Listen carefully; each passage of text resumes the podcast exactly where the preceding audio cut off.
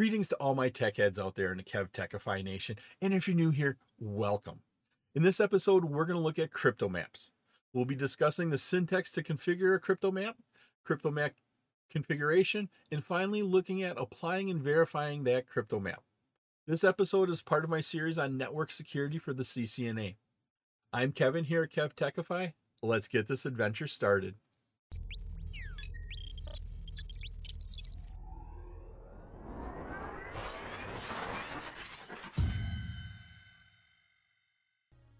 Now that the interesting traffic is defined and an IPsec transform set is configured, it's time to bind those two configurations with the rest of the IPsec policy in a crypto map.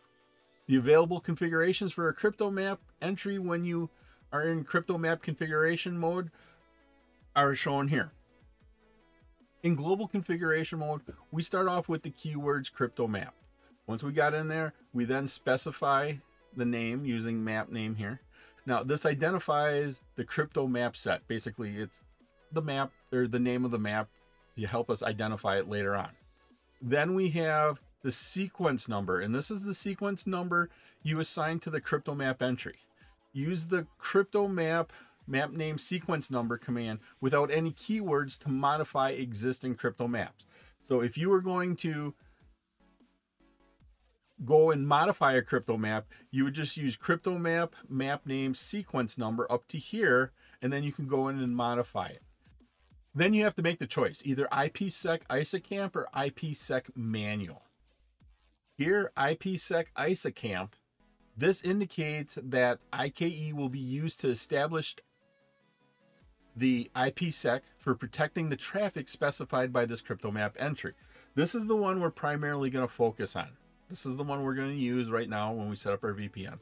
IPsec manual here, this indicates that IKE will not be used to establish our IPsec associations for protecting traffic. Let's go ahead and create a crypto map.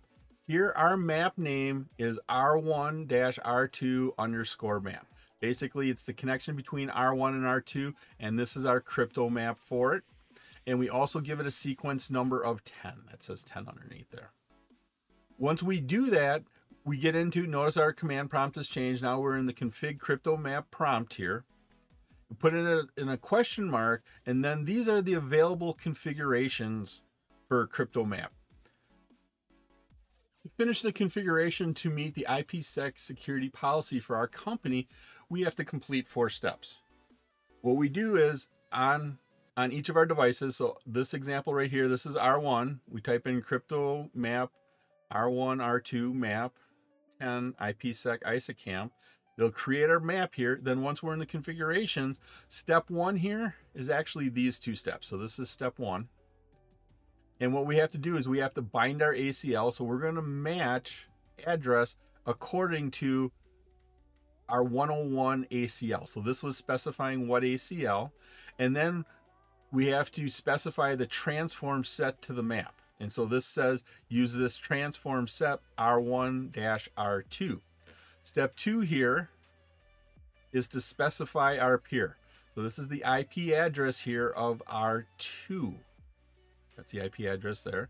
Then we have to configure our Diffie-Hellman group. Right here, we set our Diffie-Hellman group to group 24. Once again, our, our security requirements said we have to use 14 but you can use the one that you need to. Then we have to go in our four, that was step three. Our step four here is we have to configure the IPsec tunnel lifetime. And so this command right here sets up our IPsec tunnel lifetime to 900 seconds. Once we do that on R1, we have to go down here on R2, do the same thing. So we go ahead and create our crypto map again we say match our address. This this happens to be the ACL on R2. So once again, this was our ACL. ACL. And we set and then we and then we put the transform set to the map here. So we we bind these two. So that was step 1 again. Step 2, we say the peer and so this is the, actually the IP address here of R1 because that's our peer, that's the other end. We say what group and our requirements said Diffie-Hellman Group 14. but you have to make sure that these match between them. So if you decide to go and use 24 instead, make sure that both sides say 24.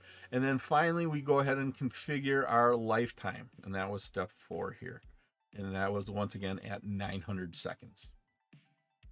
We can use the show crypto map command here to verify that that crypto map configuration. When we look at the output, we can see all the data we've entered in. First one here is our crypto map name. Here, here's the name and also the sequence number and what policies we're using. Here's our peer. This is the extended IP access list. This only has one ACE, ACE access control entry, but you can have multiple access control entries to specify that interesting traffic for you. Then we have Security Association lifetimes. We have our Diffie-Hellman group at 24 or 14, depending upon what it is. We have our transform set here, R1, R2, that specifies our encryption and our hashing. And then interfaces using our map. And it says what interfaces are using our map. As you can see, we don't have any interfaces using this map yet. To apply the crypto map, use the crypto map map name interface configuration command to apply that crypto map. In our example, we can see global configuration mode. We go into an interface. That's where we're going to apply that crypto interface. So we're going to apply it here to serial 000. Once we're in interface configuration mode, we go ahead and we tell it crypto map R1, R2 map. This was the name of that map we created.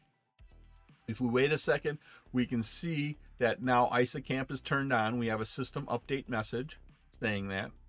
If we exit out, we can use the show crypto map command. This is all the information we had before, but now down here on the bottom where it says interface is using, we can see that it serial 000 is using our crypto map. It was my pleasure to provide you with this wonderful episode on crypto maps.